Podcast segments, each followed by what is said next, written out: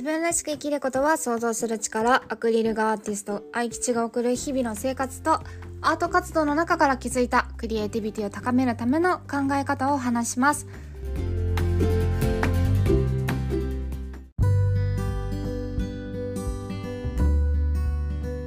どうもこんにちは。お元気でお過ごしでしょうか、えー、日本ではお盆休みが始まりましたね。皆さんお出かけしてますか？前回ポッドキャストで、えー、告知させていただいた通り8月4日から8月13日まで、えー、小田急小田原線梅ヶ丘駅の梅ヶ丘駅から小走りで1分のところにあるハイファイブカフェさんでアートギャラリー、えー、ファンタスティックアート幻想展をやらせていただいてます。まだあの予定が明日明後日空いてるあ今日明日？空いてる人がいれば是非カフェさんの方に遊びに来てください。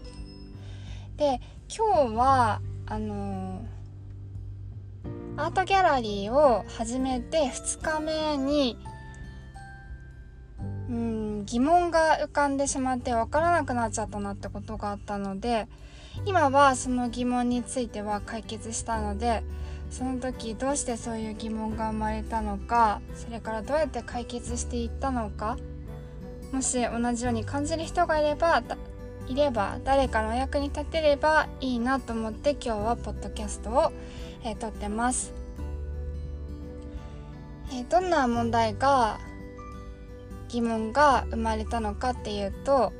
このアートギャラリー個展はあのー、見てくれる人のため来てくれる友達が喜んでくれるために開催したんですけれどもこの個展で展示している48個の作品があるんですがいくつかはあの誰々のためとかあとは飾らせてもらってるお店のためとかお店っていうのはあの個人のお店にも飾らせてもサロンなんですけど飾らせてもらってる絵とかあるので、ま、特定の誰かどこかっていうのをイメージして描いた絵っていうのもある中多くはその私が絵を描くことに描いていこうと思って描き溜めてきた絵なんですね。でもちろん楽しく描いてはいたもののじゃあ本当にその描いてきた絵を飾ることで人に喜ばれるのだろうかっていう疑問が湧いちゃったんですよね。で最初の日に来てくれた友達2日目に来てくれた友達もすごく喜んでくれてあのとても本当にありがたかったし嬉しかったしっていう中なんなんていうか嬉しいだけじゃない気持ちもどこかあったんですよね。うん。なんかねなんだろう。本当に楽しんでもらえてるかなっていうどこか心配してる部分と来てくれた人には本当に楽しんで帰ってもらいたいっていう思いがあったからどこか手放しで100%楽しめない本当にこれが誰かのためになってるのかなっていう疑問が湧いてきちゃったんですよね。で答えが見つからなくなってしまってで私の先生に聞いてみたんですそしたらすごい恥ずかしいことが分かったのがその来てくれた人に喜んでもらいたいって思ってる気持ち自体にすごい傲慢さがあったんだっていうのが分かって。うん。あの10人来て10人が楽しかったよって言ってもらえると思っている時点ですごい傲慢だったんですよ。はい。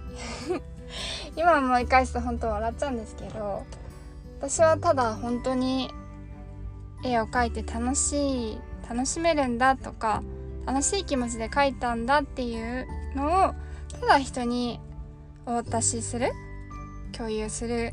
ことだけを考えればいいだけで誰かに褒めてもらいたいとか誰かに楽しんでもらいたいって